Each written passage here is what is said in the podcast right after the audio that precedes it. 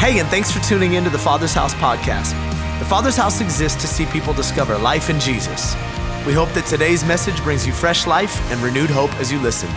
Enjoy. So if you're new today, we've been in a series for eleven weeks now where we've been looking at the book of Proverbs and learning how to apply the ancient wisdom of Scripture to our modern lives. Um, our key text has been found in the first couple of verses in Proverbs where King Solomon, the predominant author of the book and the wisest man to ever live, uh, states his purpose and his intent in writing these Proverbs to us. He says in verse one, "These are the Proverbs of Solomon, David's son, king of Israel. Their purpose is to teach people wisdom and discipline, to help them understand the insights of the wise, to teach people to live disciplined and successful lives, to help them do what is right, what is just, and what is fair." And, and even though I've reminded you for eleven weeks straight, I'm gonna say it one more time today. Th- th- it's clear in this scripture, as Solomon introduces this topic of wisdom, that wisdom is not knowledge alone. It's not simply knowing what the Word of God has to say or knowing the right thing to do. It is applying that knowledge to our day-to-day lives. Biblical wisdom is all about application. It is to do what is right, what is just, and what is fair.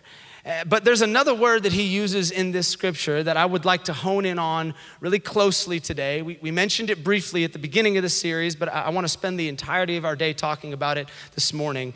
And that is a word that all of us hate, but we all need in our lives. It's a word necessary if we're going to apply any of the knowledge that we're reading about in scripture here. It's discipline. Everyone say discipline. Yeah, it's not even a fun word to say. Discipline. And here's what it means in the Hebrew. It's the word yasar, and it means to instruct, to teach, and to train. To instruct, to teach, and to train. I like the last word there, to train. That tells me that living wisely is all about training well. And whether we realize it or not, ultimately, that's why we've been in this series for the last eleven weeks. It's for the purpose of preparation. It's for the purpose of training. That, that's why someone stands on this stage every single week and shares the word of God. It's not to tickle intellect. It's not to fulfill a religious obligation. It's for the purpose of training. It's to prepare us for something. The reason in week one we talked about tuning our ear to wisdom and knowing how to choose the wise path instead of the foolish path is so that when the foolish path presents itself to us in life, we have been prepared and we have been trained to walk in the direction of our God. The reason we talked about building on bedrock and ensuring that we've built our lives on something unshakable like the Word of God is so that when the storms of life come, we don't find ourselves taken out, but we're prepared. We're ready for the storms. The reason we talked about money last week isn't because we wanted to suck more of it from you. It's because we need to be prepared for the future financially and train ourselves to be disciplined with our spending so that we don't waste all we've got now and we're not used for kingdom purposes and our resources. Every week, what's happening in this building is preparation. It's training. It's thinking ahead for what we might find ourselves in so that we can be well prepared. And today, as we conclude this series, having now trained for eleven weeks, I want to talk about a promise that Solomon makes to those who are prepared, to those who have trained well. For, for our, our final chat, we're going to look at Proverbs twenty-one thirty-one, where Solomon says this: "The horse is prepared for the day of battle, but the victory belongs to the Lord." Come on, let's read it all together since it's our last one, shall we? "The horse is prepared for the day of battle, but the victory belongs to the Lord." Are you ready for the final installment? Give me a baby amen. Come on, let's go. We're going to preach together. All right. I want to title our final chat, "It's Training Day." It's training day. And for anyone who just got nervous, I will not quote Denzel Washington at any point during this sermon, nor am I advocating you go home and watch that movie with all the foul language. That's the devil's language. That's not it at all. It's just a play on word, all right? Some of you are like, "What's wrong with that movie?" You're going to get saved at the end of this service. It's going to be great. Let's pray. Holy Spirit, we love you. We thank you for your presence here today. Uh, and before we go to the word, I, I do want to take a moment and pray for Experience Church. Would you just join me in praying for another community for a second? God, we thank you for the work you're doing in that house. We thank you for every life that has been saved, every marriage that has been restored, every addicted that's been set free. God, we thank you for the work of ministry taking place in that, in that space this morning in the mission. And we bless them today. We, we bless another church in our community. We're not here to fight for people. We're not here to be divisive, to speak ill of what you're doing elsewhere. God, we partner with your work in this city and we bless them today. And God, I ask for great generosity to well up in this community so that we can invest well in what you're doing across town. And now as we go to your word, I pray as we've been praying every single week in this series, James chapter one, you said if we lack wisdom, we could ask you for it and you would give it to us. We pray for wisdom as it comes to preparation. Would you show us how to prepare, how to train well so that we can see victory in the battle? We pray these things in the name of Jesus, and the Father's house said, amen, amen. Um, I am, I'm really grateful. In fact, I was just talking to our team about this this last week. I'm really grateful for the space that we get to do church in every single weekend. I'm really grateful for this building. I'm grateful that we have parking, even though Robin doesn't want you to use it next week. Uh, I'm grateful that we have it below the building. Uh, I'm grateful that we have a beautiful space with sunlight for our kids to, to learn about the Word of God. I'm, I'm grateful for the fact that uh, every single week when we pull up to this space, for the most part, it's been well prepared for us and it's been minimal setup. The building's allowed us to do some things permanent, like hang speakers from the ceiling and run cabling. And I, I, I love where we get to meet. You don't know the whole story, but being here is a miracle. We weren't supposed to be here. And yet a year before we started gathering, God miraculously opened up this door. And I believe that this is going to be home for the future for the Father's house. This, this is a beautiful space. And, and I know that, I know that there's some people that, um, that get a little nervous because we meet in a Masonic building. Uh, I, I know that there's some people who believe that like God's power is somehow limited because of the name that's on the front of the building and that somehow he's not interested in gathering with his people in a space like this. I know that because I talk to these people on a somewhat regular basis. At least once a month, someone comes for the first time and they pull me aside in the lobby and they share their concerns about why we shouldn't be gathering in a space like this. And, you know, I'm very poised and pastoral and gentle in my response, and I, I just remind them, hey, you know, I, I don't think God's really intimidated by paintings on a wall or the pagan practices of the unredeemed. I, I think God is totally fine showing up in this space. In fact, every time we've gathered in this building for the last four years, his presence has been consistent. Anytime we've drawn near to him, he draws near to us. And then if they get a little bit combative, then I just kind of jab a little bit like, hey, listen, if you just spent five minutes reading your Bible, here's what you'd see. Jesus was very comfortable in dark places. He never had a difficult time walking. In fact, he spent most of his time in dark places because that is where the light works best. And I am convinced that if Jesus was walking the earth today here in San Francisco, he would not be in empty stained glass buildings with crosses and steeples on them. He'd be in the streets. He'd be among the broken. He would be in the doorways that the religious would not dare darken. He's all about hanging out in places where people are like, I didn't know that Jesus could come into that space. He's not intimidated by this room. And I love that we get to gather here. But that said, gathering in a space on Sundays that is used for other purposes six days a week has its challenges. Uh, namely, we don't know what's happening in here on Saturdays before we step in. And, and for those on the Vibe team who set up church, shout out to the Vibe team, those guys who make church happen every single week. Also, shameless plug, if you'd like to join, I mean, no pressure. I mean, your pastors, uh, Robin and I are here every single week setting up church for you. We pull our kids out of bed at six o'clock in the morning just to make a space for you. No pressure. Just if you want to join the team, you're welcome. Just kidding. But uh, we, we set up church in here every week. And sometimes we see the residue of what took place in here the night before. I remember a few weeks into our uh, our gathering here, uh, there was a, a Chinese opera taking place here and they still had one more performance on Sunday night. And uh, we walked in and unbeknownst to us, there was a whole symphony set up on this side of the stage with some stanchions around it that said, do not touch. And so our team's like, well, what do we do? Where do we set up our stuff? And uh, we, we had no choice. So we just we just put some black tablecloths over all of the stuff over there and didn't even mention it. We probably should have mentioned it to the room, but we didn't even mention it. And so the whole sermon, I just saw people like turning over there, looking at it, expecting, you know, Pastor Tim to unveil some massive sermon prop like he always does. But instead it just looked like, you know, a heap of bodies over there on the other side of the stage. And uh, we never said anything. Uh, I, I remember uh, a few months later after we started gathering, uh, there was a crab feed in our kids' space the night before. And if you've ever walked into a room after like seafood the night before, It's nasty, it's stanky. And, and like it smelled like rotting fish in an, al- an alleyway. And I mean, I, you know, I'm watching parents drop off their kids just like, oh, this doesn't seem like a really great spot for my kids to be safe. And I'm like, I'm sorry. Um, the, a few weeks ago, we, we we walked up to set up and there was an altar, like a giant wooden carved altar with like velvet on top of it in this hallway. And I'm like, I have no idea. I'm looking for blood on the floor, like what happened, you know, and we tucked it away in the side. But stuff happens in this building all the time. But I don't think anything as weird as what took place yesterday in this room has ever happened before. Because yesterday, in the very space that I am standing right now, there was a boxing ring set up on this stage where for the entirety of Saturday, people were punching each other in the face with blood flying everywhere. And you might ask, well, Tim, how did you know that there was a boxing match here? Well, because myself and a number of people from the Father's House came to watch other people punch each other in the face, to witness this event, because one of our very own baptism leads, Bryson Davis right there in the back, was one such fighter in the ring. In fact, I think we have a, a photo of him. Yeah, there he is. Ladies, look away, okay? Take him off the stage. We can't. Now, I, I, it was really cool to watch Bryson fight in the same room that he worships in. It was awesome.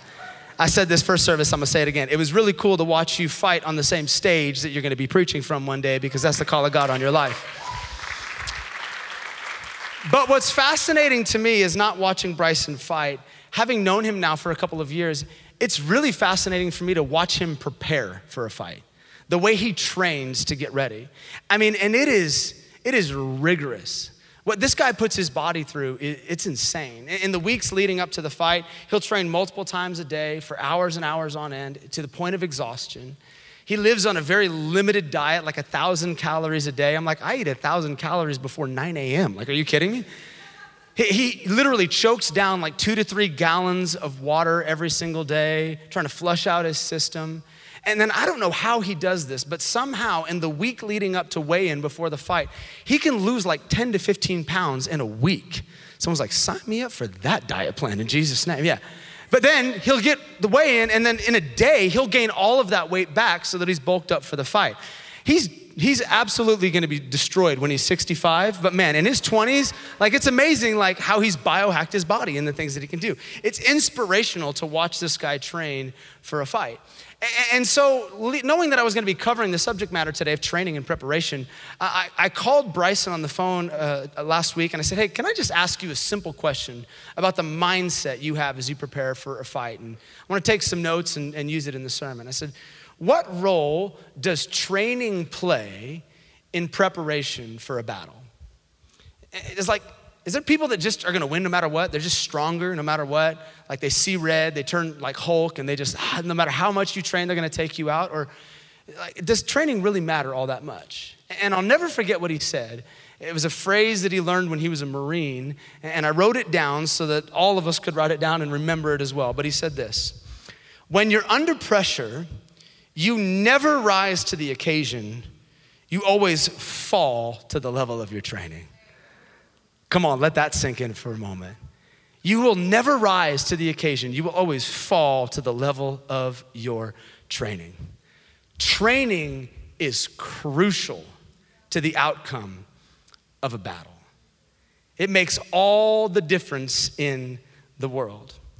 And I don't think that's true just of Muay Thai. I don't think that's true just of the Marines. I think that's a spiritual reality. Now, obviously, I would be, wouldn't be talking about it if it wasn't. In fact, I think that's a spiritual reality that Solomon is speaking to right here in this scripture, in our final scripture of this series. He's talking about the value of training. When he speaks of these prepared horses, this is what he has in mind. Let, let, let me offer a little biblical context for this statement Solomon makes here when he says, a horse is prepared for battle. In biblical times, a horse was a sign of military strength. In fact, if you look through the Old Testament, you'll often find the writers equating the strength of an army to the number of horses or the number of their chariots. The, the, the more horses, the stronger the army. And because of their military value, horses were predominantly reserved for battle. Uh, the, the average transportation would have taken place on a donkey or a camel or some other means, but, but horses were reserved for the armies. A king knew that the value of that horse was so gr- so much greater in a military application. But you, you couldn't just send a horse out into battle without it first being prepared. It needed to be trained. You couldn't just mount a horse, walk out there and expect to win. That horse needed to know the realities of war. They needed to know how to stand in formation.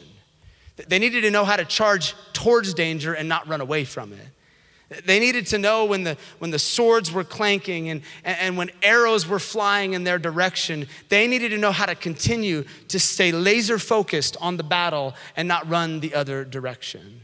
That horse needed to be prepared. And once a horse was well prepared for battle, there was not a single military instrument of that day that was more valuable. They had incredible military value. In fact, God himself speaks to the, the value of these trained horses in Job thirty-nine, where he says, do you give the horse its strength or clothe it, clothe its neck with flowing manes? Do you make it leap like a locust, striking terror with its proud snorting? It paws fiercely, rejoicing in its strength, and charges into, his, into the fray.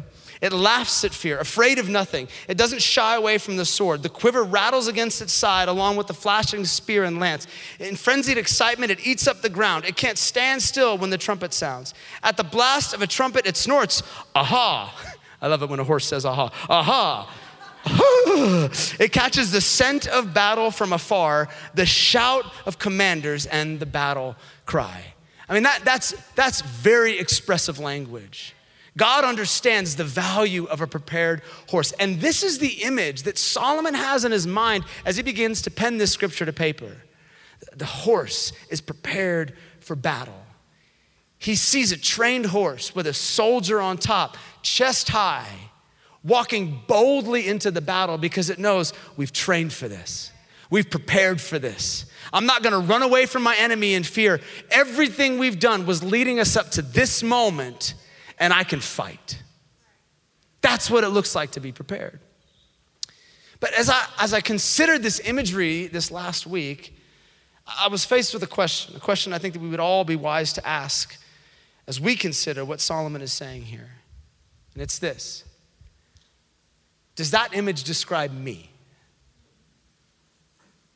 When I walk out onto the battlefield, when I am toe to toe with my adversary, when I get the diagnosis, when it feels like I'm falling into that temptation again, when I'm in the thick of battle, is there a bold confidence in my heart that says, I've trained for this, I've prepared for this, I do not need to run from this enemy?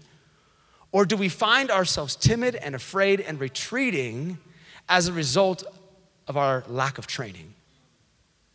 Have we failed to prepare, and thus we're failing in the fight? And sadly, I think there's a lot of believers that are falling on the battlefield. A lot of believers that do not have any boldness when they walk out up against their enemy. And I think the reason we are failing is because we haven't trained well. And the reason we are not training well is because of a misapplication of this text. Let me be clear about what I'm speaking of right here, because I don't want to be accused of using equestrian or, or, or military analogies without being abundantly clear about what I'm speaking of. You are in a spiritual battle right now. Let's be clear. There is a war being waged for your soul, friends. If you could peel back the curtain in the, in the natural realm and see into the spirit, you would see that there are demons right now that are hunting your life. Your enemy hates you. He hates your family. He hates the future that God has for you. He hates the fact that you're in church right now. He hates the fact that we transform this building into a house of worship every single Sunday, even though he has authority six days a week, but that authority is usurped when the believers come into this space and lift up the name of Jesus and lives are saved. He hates you, and he will do everything he can to destroy you. In fact, his objective is clear: to steal, to kill, and destroy everything God wants to do in your life. And he will stop at nothing to get that to happen. He will attack your weaknesses. He'll look for those moments where you're, where you're fragile, and he'll, he'll find a way to tempt you into failure. That's his objective. He wants to take you out, and he does not play fair. He fights to win. This is not up for question. The reality of spiritual warfare is one that all of us must come to grips with. The question is whether or not we are prepared for the battle ahead of time. And sadly, many of us are not, because we have misapplied this text. It's a misunderstanding of what Solomon is saying here. In fact, scriptures like this throughout scripture that the modern church has built a theology around that has become an Achilles heel for the body of Christ. Let me show you what I mean. Back to our text. Solomon says in Proverbs twenty-one thirty-one, the horse is prepared for the day of battle, but the victory belongs to the Lord. All of us love the second half of this scripture. The victory belongs to the Lord. Yeah! Everyone loves it when the preacher gets on stage and he taps into his inner Southern Baptist and he's like, it might feel like the devil's got you backed up in a corner. Ah. He's got his foot on your neck. Ah. It feels like all hell is coming against you. Ah. But I'm here to tell you that the devil is not coming against you. Ah. He's coming against your God. Ah. You know what I'm saying? You've been in that service, right? But the battle belongs to the Lord. And then Phil Wickham comes out, the battle belongs to you. Oh, yeah.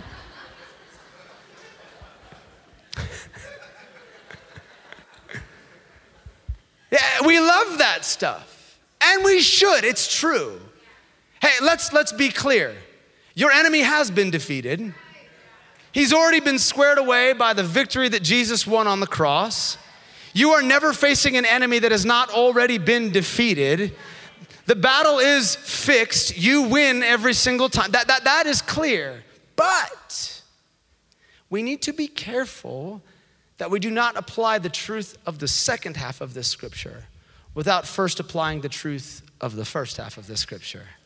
In fact, let me say it like this. I believe the promise of the second half is predicated on the practice of the first half. Because what did he say at the beginning? The horse is prepared for the battle, and then the Lord brings the victory. Without the preparation, there is no victory. In fact, let me say it like this, and I apologize if this is cheesy, but you know how much preachers like alliteration, so I'm just gonna throw this out there, all right? When we bring the preparation, God brings the domination. Ooh, hallelujah. Yeah, thank you. Oh, I will. Listen. Here's the broken theology that's out there. A theology that, that suggests preparation is unnecessary because of God's sovereignty. It's this idea that I don't need to be prepared. I don't need to be trained. I don't need to know anything spiritually, because ultimately God is big, and my big God is gonna just make his way into my battle and win it for me every single time. His sovereignty will always prevail. Friends, that is not Bible, and that is not true. That's not how it works. In fact, let me offer a phrase that I've often used in counseling, if you can call what I do that. Uh, but it's a little, it's a bit snarky, but it's true. A lack of preparation on your part does not constitute an emergency on God's part. Let me say it like this. A lack of training on your part does not obligate God to a victory. He, he's not gonna just show up every single time. He wants you prepared. Like, like let's just think about this logically for a moment, okay? If God is wise, which he is, and he is omniscient, he knows all things, which he does, and he sees your life before it ever takes place. As it says in the one of the prophet's books, Jeremiah, I knew all of your days before they ever came to pass. All of your days were written in a book. If he knows the day that you're gonna get the diagnosis, if he knows the day that the marriage is gonna begin to fall apart, if he knows the day that trauma is going to enter your situation, if he's aware of all of this stuff in advance, how cruel would it be for God to just leave you out in the process and never allow you to prepare spiritually for those eventualities? That's not how he works. Because he's omniscient, because he knows all things, in his love and in his wisdom, he allows you to prepare in advance so that you don't get swept out in the middle of that, tra- that trauma or that sickness, but that you can stand strong in the middle of it. He's a God of preparation. And, and I know we got some heck of spiritual people here at the church. You're like, that sounds way too practical. That's not spiritual enough for me. Let, let's consider this verse right here. The Apostle Paul says this in First Timothy four. Train yourself to be godly. Physical training, it's good, but training for godliness is much better. If you ever don't want to work out one day of the week, this is your scripture right here. Get this one tattooed across your biceps. Well, you know, I don't work out because spiritual training is better. Nah, come on, what are you doing? I'm not training the spirit. Okay. Training for godliness is much better. Promising benefits in this life and in the life to come. This is a trustworthy saying, and everyone should accept it. This is why we work hard. It's why we continue to struggle. Our hope is, yes, still in the living God, because he's the savior of all people. So, so, so Paul is clear here. Hey, my hope is in God. My hope is not in my training. My hope is not in my flesh. It's not in my own ability to overcome this circumstance. God still sits on the throne, and he is my eternal source of hope. But training is valuable. He, he makes it clear. Train yourself to be godly. Work hard. Struggle. There is a benefit to godly training. So this begs a question, a question I want to spend the remainder of our time on together this morning, one that all of us need to answer, and here it is. If, if training is so valuable, how do I prepare for spiritual battles? What does that preparation look like? And honestly, that question could be the subject of an entire series all its own. In fact, it was. Similarly, back in the thick of the pandemic, we did a series um, online called Fight Right.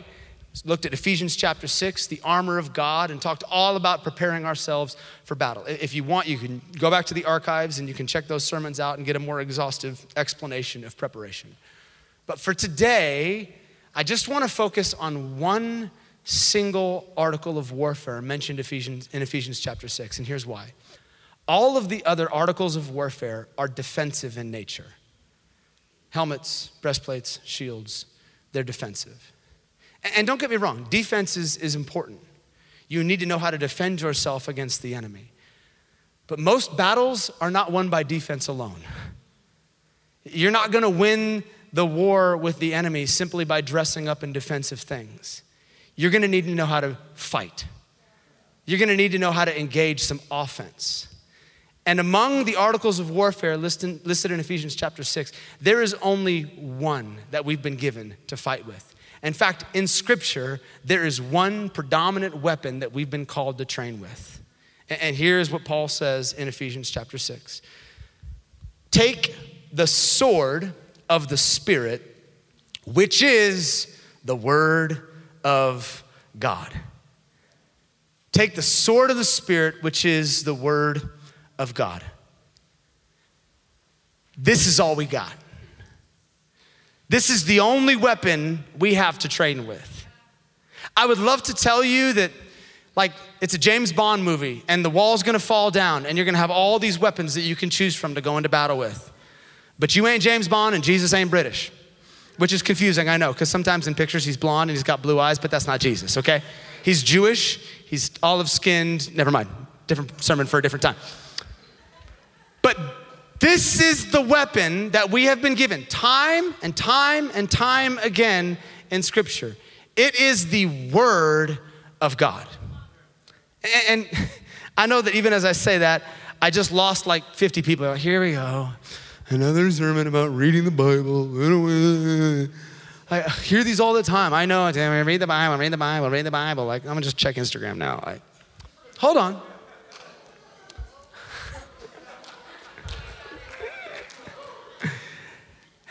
Oh, I have so many things floating in my head right now, but I'm gonna, I'm gonna refrain. It's gonna be great. This is not a sermon about reading the Bible. In fact, let me make a, a clear statement, emphatically.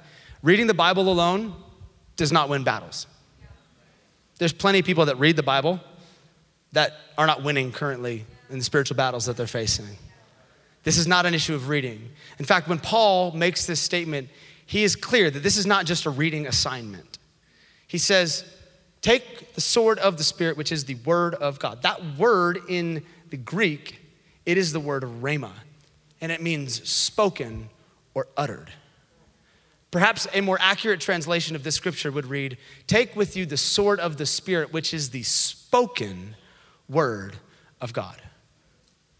Accurately stated, This does not become a weapon until it's spoken. This does not become a weapon until it makes its way off the pages and onto your lips, until it becomes a declaration over your situation. Hey, hey, let me let me warn you something. The devil is not intimidated that you own a Bible. It doesn't do you any good sitting on your bookshelf or on your nightstand collecting dust. This is not garlic to the devil's vampire and he makes him go. That's not how it works. He's not scared that you have the Bible app downloaded on your phone or that you get sent push notifications for the verse of the day every single day. That does not strike fear in the heart of your enemy. The only thing that activates this to turn it into, from a book into a weapon, is when it is spoken, when it makes its way off of your lips and into your situation. This is why in Matthew chapter four, when Jesus is being tempted in the wilderness, it doesn't say that he reached into his back pocket and grabbed a Berean Bible and thumbed through it real quick. He didn't even have pockets. He was wearing a tunic. No, what did Jesus do? He remembered what the Word of God had to say. He knew what the Word of God had to say. He didn't have to read anything. He began to speak it out. He said in the face of the enemy, "It is written. It is written." And as a result of his ability to speak, he found victory over temptation in the wilderness. Well, listen, if you are going to see victory in your spiritual battles, it's not going to be just because you thumb through this thing a couple times a year. You need to know what the Word of God has to say. You need to remember what the Word of God has to say, and you need to be able to declare what the Word of God has to say over your situation. Do you, do you know why we did a read campaign at the beginning of this year and asked the whole church to read through the New Testament together? Not so that you'd have a homework assignment, so that you would know what the Word says and you could speak it out over your situation. You know why I asked everybody to read through the book of Proverbs every single day during this series? Not so that it would save me the trouble of having to preach it to you on Sundays because you already know what it says. It was so that you would remember it in the midst of a battle and you could speak it out over your enemy and live out the Word of God. You know why Robin and I wake up every single day an hour before our children, pour ourselves a cup of coffee and crack open the book and read the same scriptures we've read year after year after year after year? Because this is the weapon that God has given us, and I am training for something that I'm gonna face tomorrow, and I need to know what the Word of God has to say so that I can speak it out over my situation. This is what training looks like, people. I know it's boring. I know sometimes it doesn't feel inspiring. I know that there are days where you love it and other days where you feel like it's a chore, but training looks like every single day I open up the Word of God and I read it and I recite it and I sing it and I speak it and I declare it until it becomes my reality. Training looks like knowing the stories of this book more than you know the stories of someone on Instagram. It looks like knowing the lines of this text more than you know the headlines of your favorite news organization. It means starving your flesh and feeding your spirit, because man does not live on bread alone, but he lives on every word that comes from the mouth of God. It looks like waking up every single day and saying, as our title suggests, today is all about training, because I don't know the battle I'm facing tomorrow, but I need to prepare myself today so that I've got a weapon in my arsenal that I can use against my adversary. Oh, listen, there is a battle coming. There is a battle coming tomorrow. I'm not a prophet of doom, but I'm just telling you right now, there are battles coming in your life. And the enemy knows what's gonna take you out. He's watched your tape. He's seen where you're weak. He knows where he can strike. He's coming for your family. He's coming for your babies. He's coming for your future. But you have a weapon that is tried and true. A weapon that can be deployed against any one of his, any one of his attacks. And it will prove victorious every single time. When he tries to come against your purity, you can say, Psalm one nineteen said that I will keep myself pure by hiding the Word of God in my heart so that I might not sin against him. When he come against your health and your babies and tries to put sickness in your life, you can say Isaiah fifty-three and First Peter two says that by the stripes of Jesus, my physical body has been made whole. As he comes against your church, you can say, no, Jesus said in Matthew chapter eighteen, I will build my church and the gates of hell will not prevail against the offensive attack of the body of Christ. Come on, what are you facing today? If you're in the middle of addiction and he's trying to get you to fall back into it, Luke chapter four says, no, that I have been liberated. The Spirit of God is upon me to be liberated from this thing. Whom the Son sets free is free indeed. I'm getting tired in the battle. I'm getting tired of fighting. Isaiah forty, I will rise up like on wings with eagles. I will run and not grow weary. I will walk and I will not be faint. Come on, what are you facing? There is a scripture in the Word of God that needs to be deployed from your mouth so that you can see victory in that thing. And if it feels like, like victory is too far out in the distance, let me tell you what I've been holding on to, Isaiah forty. Though the grass withers and the flower fades, the word of the Lord will stand forever. If it feels like I'm a touch passionate about this subject today, it's because I am. I'm passionate about it because I'm living this right now. I'm, I'm walking this out as we speak. I, I'll spare you the gory details. Maybe I'll share more in the weeks to come, but my family and I have had plenty of opportunity to walk out onto the battlefield and go toe-to-toe with the enemy over the last few weeks. And the way I see it, I got two options. Option one is I give up and I wave the white flag and I surrender to an enemy that my God has already defeated. Option two is I cling to the immutable, unchangeable, always victorious Word of God. And I just keep swinging and swinging and swinging, trusting that his word will prove true in my life. And I don't know about you, but I'm not a quitter. And neither is my God. And so I'm just gonna keep preparing my horses. I'm gonna keep training until the day that God determines that victory is coming. And I commission you to do the same. There's chapter and verse. There's a sword available to you today. May we know the word of God. May we remember the word of God. And may we speak it out over our situations. In fact, that's how I would like to conclude this morning. And I'm gonna invite the worship team to come as we, as we close here. And here's how I wanna end today. Uh, there was a song we sang at the conclusion of our, our worship set together. Uh, I forget the name of it, but Victory Is Yours. And in, in the bridge of that song, there's some statements about the God whose voice rolls like thunder. I'm gonna pull down heaven. I'm gonna see victory. These are not just lyrics that some creative person wrote down one day. These are lyrics that are founded in the Word of God. You know, part of the reason we constantly are asking, hey, lift your voice, come on, lift your hands, come on, worship with us. We're not trying to hype a room up and make it feel a little more energetic.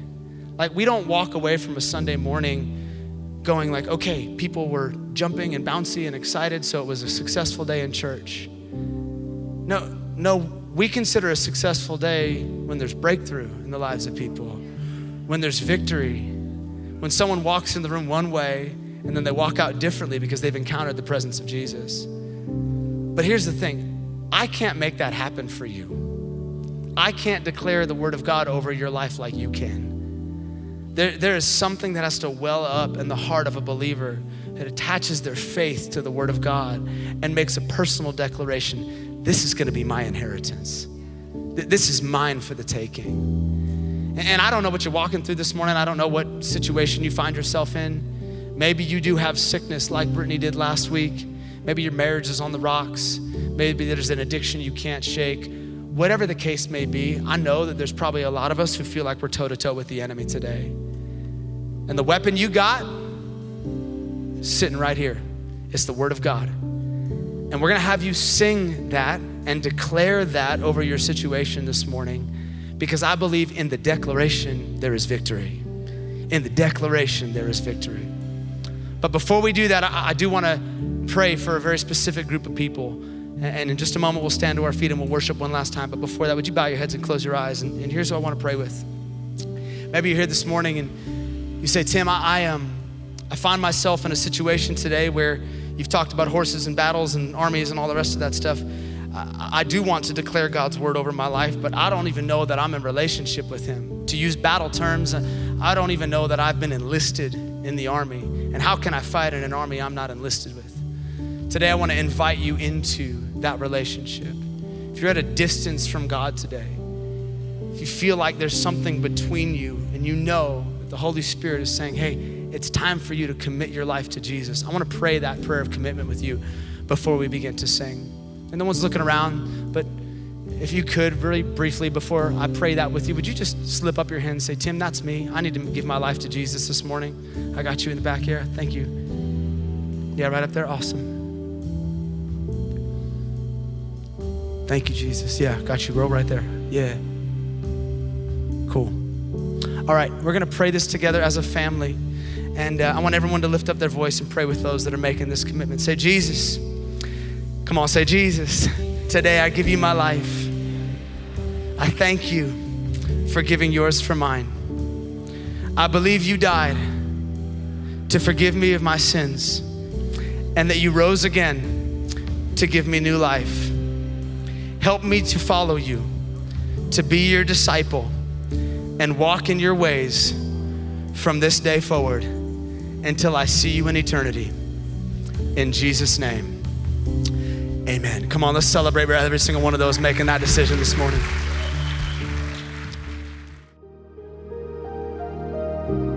Hey, thanks for taking the time to listen to the Father's House podcast. We hope it helped you wherever you're at in your journey. And listen, we want to pray with you if you're going through something right now that's difficult.